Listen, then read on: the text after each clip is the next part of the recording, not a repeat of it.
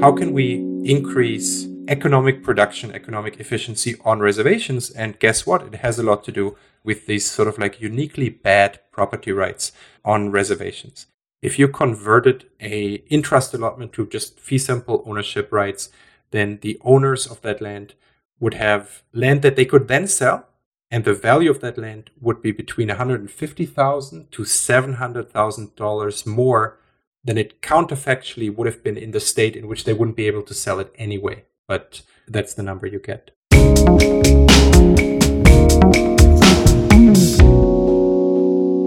As the U.S. developed into a country, the treatment of Native Americans by European settlers evolved from tribal genocide into something ostensibly more humane cultural assimilation. In the late 19th century, the white founder of an Indian boarding school said that educating a Native American would kill the Indian in him and save the man. The strategy called for Indian reservations to become private property, but the unintended consequences are troubling to this day. Hello again, I'm Armin Alney, and this is How the World Works from UCLA Anderson School of Management. Assistant Professor Christian Dippel teaches global macroeconomics at UCLA Anderson. He's also an expert on Native American economic development and the link between disaffected working classes and their shift to populist politics. Professor, welcome. Thank you very much. Thanks for having me.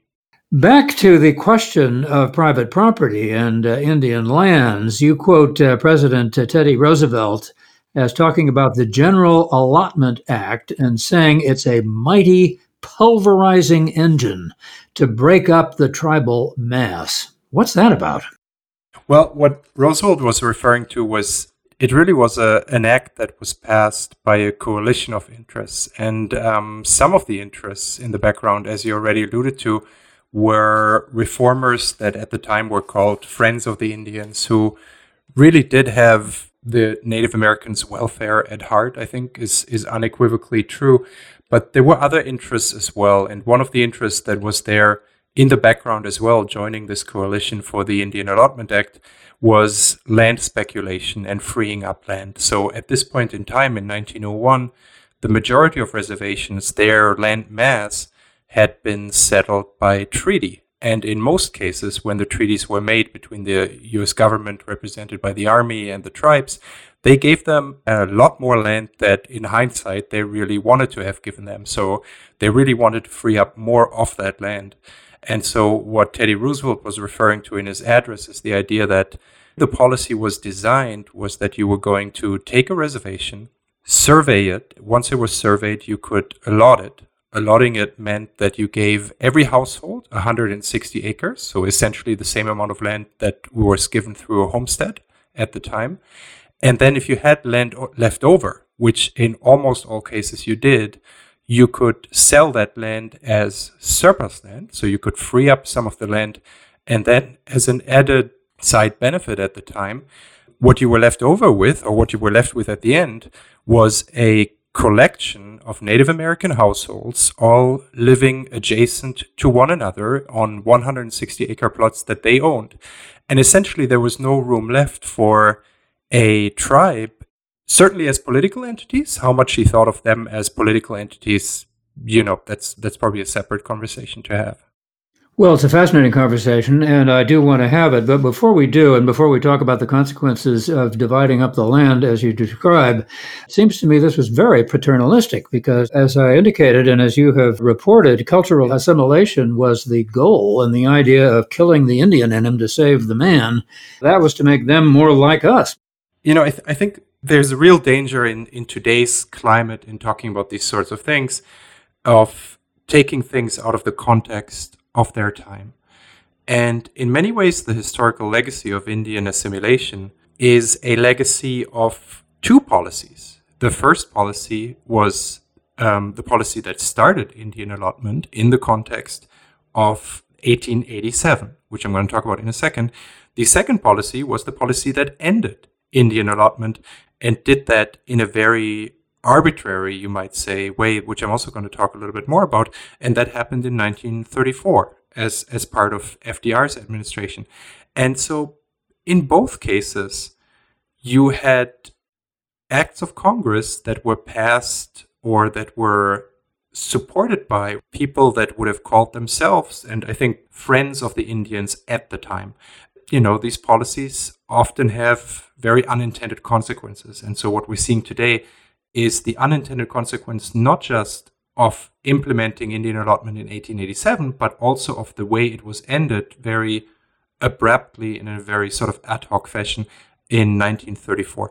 Um, having said that, I, I, realize I digress a little bit in answering your question. So let me get back to your real question about the Friends of the Indians and their culturally assimilationist motives in 1887. I, th- I think, I mean, cultural assimilation sounds in today's context um, like something we're going to be highly critical of, of course. But at that time in 1887, when you read what people were saying, so you were quoting Richard Pratt, who was a close friend of Ulysses Grant, who himself viewed himself as a, as a, as a friend of the Indians. And Richard Pratt viewed himself as a friend of the Indians. He was a founder of the first Indian boarding school. And when you read about the stuff he was saying and thinking about Native Americans, I think there is not a shadow of a doubt that he wanted to help them. And the question is whether the policies that were implemented then actually ended up doing that. Uh, and so the context of the time, 1887, Indian allotment, this is three years before the massacre of Wounded Knee. So Wounded Knee happens in 1890, and it marks really the final military defeat of the Great Plains tribes. So up into the 1860s, 1870s, you had the Lakota Empire, before that, you had the Comanche Empire. You had truly sort of powerful Plains Indian tribes that could really hold their own in the struggle against the US Army as it was sort of accompanying settlers moving westward. And that really ends in the 1880s with the arrival of the Hotchkiss gun, which is like this automated machine gun that can just fire so many bullets that just there's nothing Native American tribes can do against that. And so they're just really defeated in 1890, and there's no way that they can anymore pose any sort of threat. Sure. So I should say before I talk in more detail about this, I'm going to be referring to allotees. And what allotees are is they're simply the recipients of allotments. The majority of land on reservations today is still under tribal control. Part of the reason for that is that half of our reservations were never allotted. Therefore, by definition, the, the only land on them is tribal of the allotted land, about half of it had been converted to fee simple by 1934.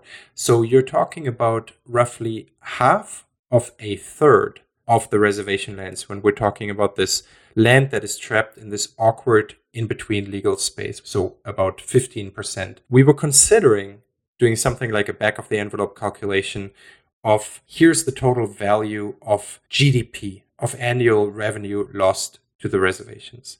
So we're using this spatial satellite imagery data, which tells us about differences in agricultural land use and differences in land development. What is very difficult to say is how much more dollars in income would you be making if you had your land in 10% more in agricultural use, especially because you also have this trade off between the two types of economic activity. So you have agricultural production and then you have land development. Land development is arguably the more important one, but just going off the satellite imagery, we really can't tell you what that land development is. So we can't distinguish a couple of staples that are being built to do ranching from a casino building. The data is simply silent on that.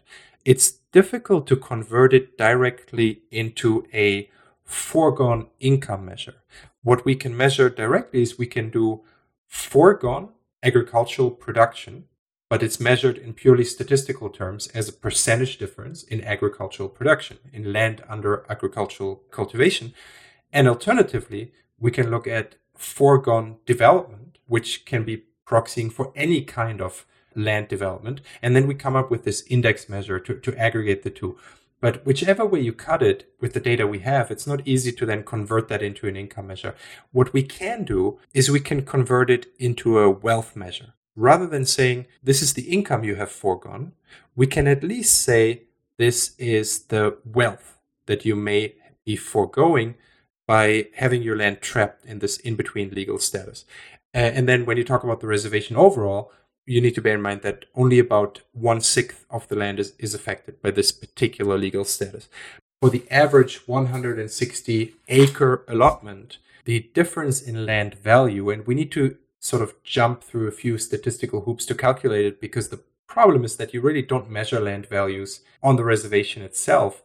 By virtue of the fact that it can't be sold, you don't have any market transaction data to observe. And so what we do is we map it to neighboring land from the county assessor data. But we can only do that for three states where the county assessor's data is um, freely available. And so we do that for, I believe we do that for Washington state, Montana, and Utah. And that's just because those are three states that have a lot of reservations, but they also have county assessor data. So that's just a feature of how they run their county assessor data that allowed us to do that. Casino proceeds are big in the narrative, but they don't actually move the average Native American income all that much. And then to further answer your question on are there any reservations where allotment was a big deal? The answer is no. And it's precisely because to get rich of a casino, you need to have relatively few members. And the places that have few members are small. And the small places were never allotted to begin with because it wasn't worth it for the federal government to go and survey the small places because they were really going after the big places where they could free up more land. And so the story of the Chumash in Santa Ynez or the story of them, the Mdewakanton in, in Minnesota is sort of like a reversal of fortunes. In many ways, these were the kind of like small clusters of Native Americans that no one was even thinking about 90 years ago. But then when the gaming compacts came around, they found themselves in the fortuitous position of being relatively small, which made it relatively easy to build a casino to, to sort of the local politics could be resolved pretty quickly. And you're close to an urban center where people have money to spend on a casino. And so you have these reversal of fortune stories. But like I said, if your main concern is with median incomes in the entire Native American populations, those examples, they don't move the needle very much.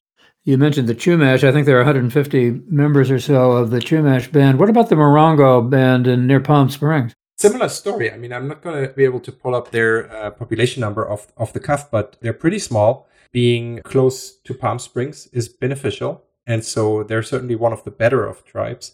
And they most definitely were not before casinos came around. Well, back to the acts of 1887 and 1934. Tell us what the first one did, what the second one did, how they were different, and how that has left us uh, with a uh, hodgepodge of ownership so what happens in 1887 is you have Congressman Dawes starting the Dawes Act or introducing the Dawes Act into Congress, which comes on the back of a number of attempts to introduce allotment acts. And this was the first one that passed. It was widely supported by different friendly organizations uh, that labeled themselves as Friends of the Indian. And, and so the idea of the Dawes Act was the way it was written into law was you give every household essentially a homestead. We're not going to call it a homestead, but it's 160 acres for a household. When everyone has been allotted, you basically can sell the surplus land. It goes into the proceeds from the sales can go into a trust that will benefit the tribes. And then eventually, when this thing has sort of worked its way through all the reservations, eventually what you would end up having is you would have no reservations left because all you have left is neighborhoods of Native American private households clustered adjacent to one another.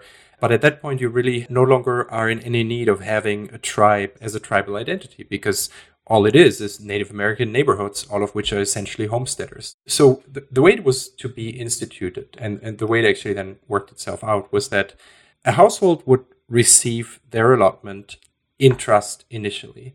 And the idea was that you wanted to protect the Native American recipients of their private land from selling their land under value, from selling it too quickly, from selling it and then realizing that they would rather not have sold it. So there was this notion that we need cultural assimilation. Private property, and particularly private property to land, is the key to cultural assimilation. But we need to have this trust period in which we protect the allotees from making mistakes. Okay, so as I understand it, the device for achieving assimilation was the white concept of private property. Indians were offered 160 acres of reservation land per family, but to protect them from the bad judgment they might have, the land was held in trust until they could prove they were competent. And that raised another question who decides when they're competent?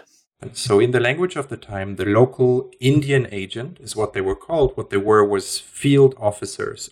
In the 1890s, had been switched over from the War Department, which is where it had historically been housed, over into the Department of the Interior, where it still is today. And so these field officers were essentially managing the reservations and they would make the decisions. So they would um, be in charge of the allotting. And then initially, every allotee was going to hold the land for a 25 year trust period after which they would receive the land in fee simple. And so fee simple simply is how you and I own our property. It just means we have full property rights. And then in 1906, the thing didn't really get going. It was passed in 1887, but didn't really get going until 1906. And one change that they made in 1906 is they gave the local Indian agent more discretionary power in determining when a person was competent. In other words, they could declare someone competent a lot quicker than 25 years, or they could choose not to declare someone competent even after 25 years. And then you have this sort of allotment process working its way through. One thing that they had to do was they had to survey each reservation before they could allot it. Surveying being sort of a necessary condition for being able to demarcate a 160 acre plot.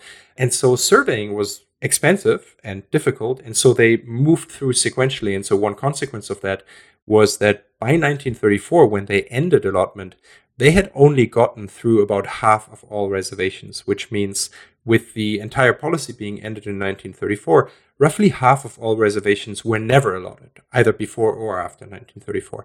And then in the other half of reservations that were allotted, what you ended up getting is you get it in 1934, when they ended this process, you ended up getting that about half of all allotees had at that point been declared competent by their local agent, had received the land in fee simple, and still have it in fee simple today, to the extent that their heirs still own that land.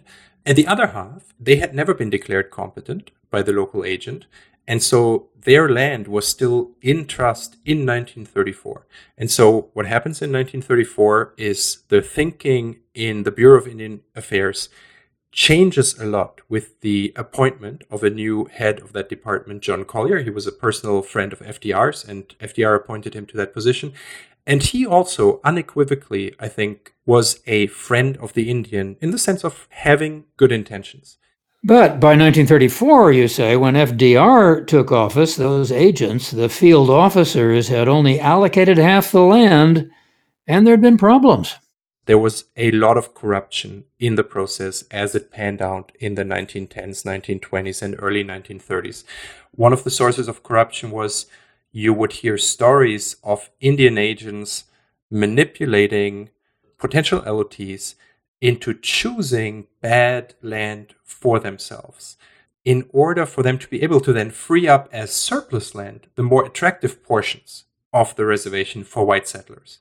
It would be bad from a white standpoint because maybe you couldn't grow crops on it or couldn't uh, uh, run cattle on it or whatever, but not necessarily uh, the Indians wouldn't look at it the same way.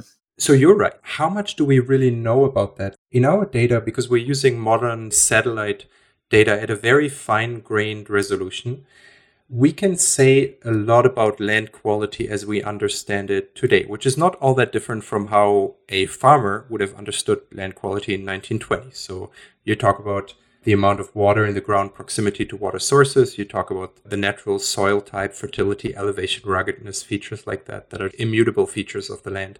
There were people at the time who said Native Americans, at least some of them, care about other stuff. They care about proximity to their family's burial ground, which might happen to be on bad land, but they would rather be close to that. They might care about for proximity to a hill that has no agricultural value, but might have some other significance for them. So it's entirely possible that they cared somewhat about other parts of the land, other features or characteristics of the land, but there were also just these anecdotes so now, as a result of all this, there are lands that have different ownerships, different uh, different jurisdictions. I gather that come into conflict. How does that work? Yeah, so this is really the unintended consequence of ending this act. you have the entire notion of Indian allotment being started by friends of the Indians, and then you have the entire thing being halted by a new generation of friends of the Indians in 1934. And one thing that I think, as I already said, they successfully achieved was to prevent further erosion of Native American land losses. So when you talk to Native Americans today, I think the idea of having a reservation to fall back on as a sort of spatial representation of your cultural homeland, that's an important and powerful thing. And, and having prevented that from disappearing 90 years ago, I think was unequivocally a very positive thing. The other thing, however, that they did was they just froze in time this process of allotment. And so any individual allotment that had been converted into fee simple at that time remained in fee simple forever, which meant the owners of that land could do with it whatever they chose to do with it. Any tribal lands that had been unallotted at the time remained unallotted, and there's still tribal lands today, with a few exceptions. And every allotment that had been made before 1934 but not converted into fee simple was never converted into fee simple. So your in trust status in 1934 stuck with you until 2020. It's still in place today. There's a few minor exceptions, but by and large, that's approximately almost completely true. And so it's this in between land that suffers from this really weird legal status. Because what it is, is that the claimants on that land, the allotees and their descendants, they have what is legally called a usufruct right. They can enjoy the usus and the fructus of the land, which means they can use and enjoy it. They can work it or they can lease it and earn the proceeds. They have clear rights to any proceeds from leasing out the land. They can also fence it in, so they have exclusion rights. They can say, This is my land. What they can't do is they can't sell it. And when you can't sell it, you can't collateralize it. In other words, you cannot take it to a bank and say, I would like to take out a mortgage or I would like to take out a line of credit on this land because if, if you can't sell it, then the bank can't get it from you if you default on the loan. And therefore, you're not going to get a loan. And therefore, you can't get the capital you need to invest on the land.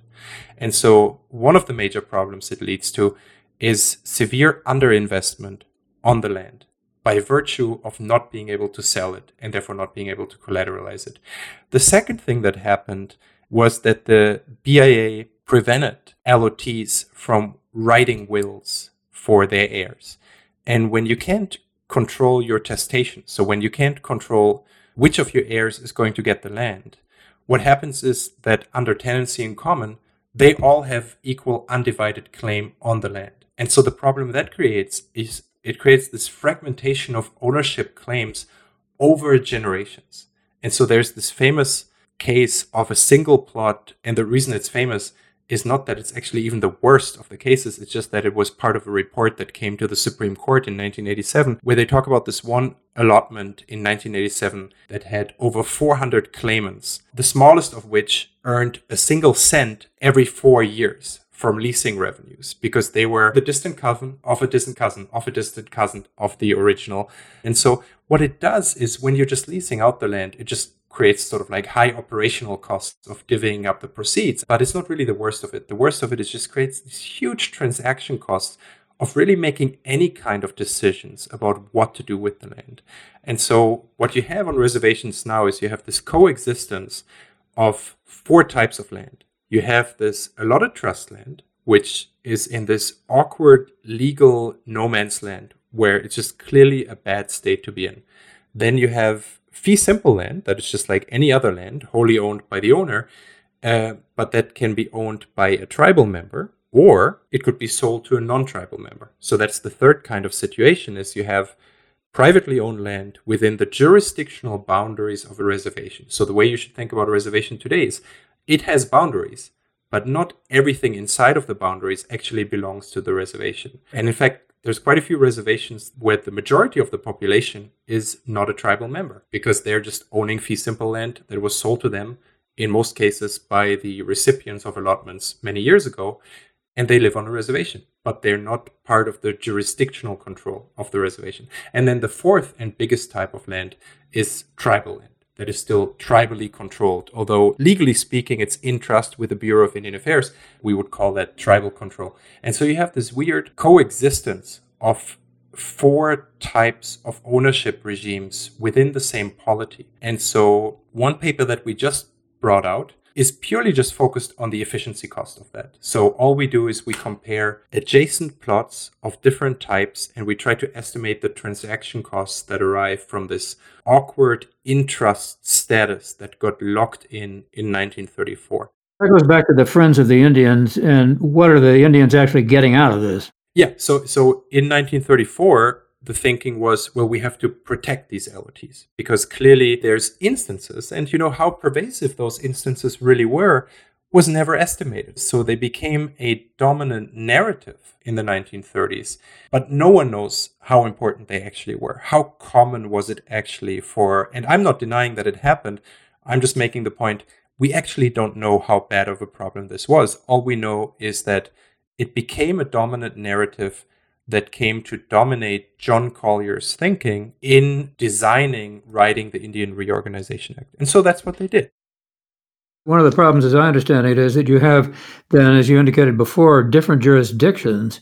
You have uh, different people enforcing the law uh, within the reservation, uh, and they may or may not cooperate with one another. That's exactly right. So the research that we have done that is sort of like concluded papers is for now focused on the land use efficiency. And we're finding this really inefficient usage of the intrust land today using modern day satellite imagery. And we're proposing some solutions to this. And the two obvious solutions are you either return this allotted trust land to tribal control, in which case it is going to be somewhat better managed, but comes with the additional upside of making sure that the cohesion of the land base is maintained.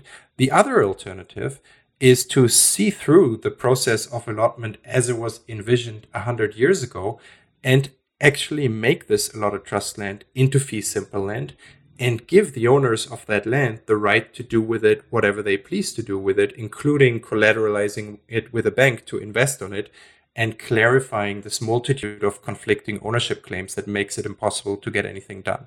So that is sort of like the purely economic lens on how can we increase economic production, economic efficiency on reservations. And guess what? It has a lot to do with these sort of like uniquely bad property rights on reservations.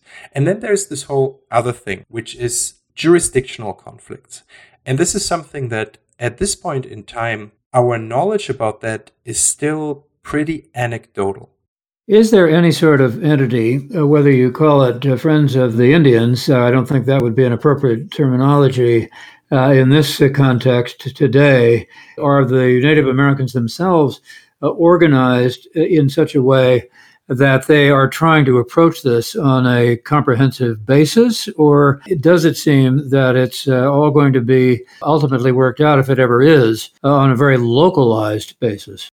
That's an interesting question. So there's nothing like what you don't have is you don't have any of these old organizations having survived to the present day. So, for instance, when you think about the National Association for the Advancement of Colored People, that was founded uh, over 100 years ago and it's still active and important today. Nothing like that exists for, for Native Americans.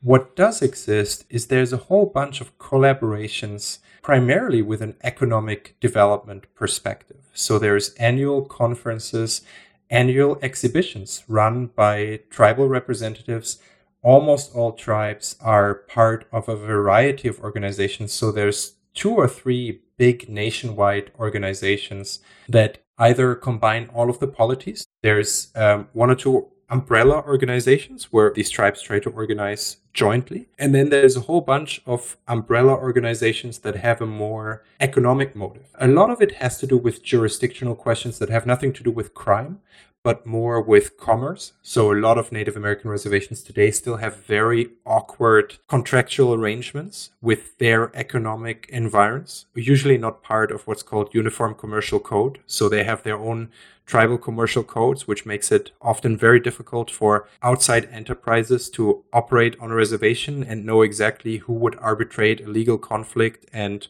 what happens if I deliver my shipment but I don't get paid, who's in charge there if you're asking me about what sort of national organizations exist, the ones that do exist are primarily concerned with economic development. And there's quite a few of those, and they're doing great work. And there is a lot of diffusion of knowledge and successful development strategies. And you're able to help them as an economist because you study the uh, the value of different uh, parcels of land and and uh, uh what their uh, economic potential might be. You know, I, I don't think they need a lot of help. I think the thing that they really needed is they needed indigenous human capital, especially of the legal sort. So figuring out how to delineate their rights and their local authority relative to the state governments and relative to the federal government. And that's really a story of the 1970s. So on many reservations, they have an enormous capacity now for knowing what they want to do. And it just becomes a matter of actually implementing it you know how cumbersome and inefficient and frustrating local politics can be and they suffer from the same local politics problems that entities suffer so there's a lot of infighting and those kinds of things but those are things that need to be resolved in a decentralized manner uh, there is a couple of affiliations with researchers so there's a research center at the university of arizona that makes sense that's uh, close to a number of reservations there's a research center where I was just last month in Montana, in Bozeman. There's an affiliation with the Hoover Institution at Stanford, where we have an annual conference. Those are places where you have researchers like myself intersecting with Native American lawyers, Native American business owners, and there's a lot of learnings. I would say I learn a hell of a lot more from them than they learn from me, but you know, occasionally if they need a precise estimate of something that they already know to be important, but they just need a number, they can turn to the researchers and just get the number from them. I know that you have in the uh, in your research a partner who is in fact a Native American, but you come from Germany. Mm-hmm. And why is it that uh, Germans have such an interest in the Wild West of America in the 19th century? Yeah, that's a, that's an interesting question. So I, I believe it's really down to this one author who wrote a series of fake travel biographies in the 1870s and 1880s in Germany. This guy was called Karl May.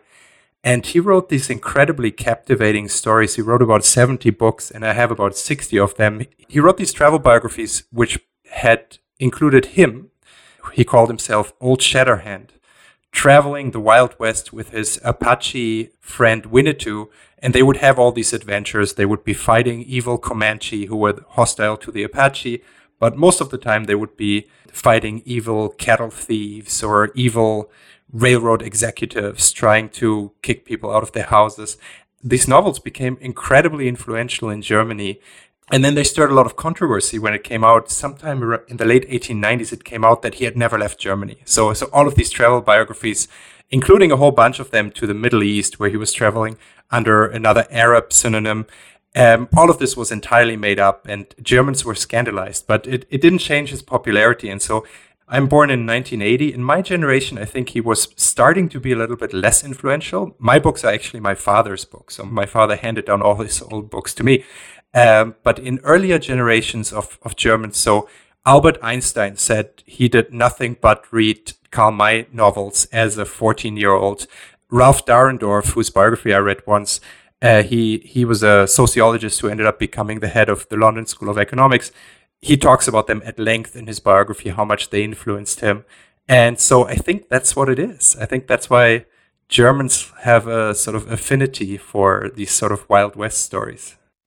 Well, it's wonderful to know that Albert Einstein uh, could be uh, a, con or, or, at least have interest uh, in what was ultimately, uh, I gather, a, a pretty obvious uh, fraud, but evidently uh, wonderfully well done and contributing to the culture of Germany and, and sending people to, to Canada and the United States.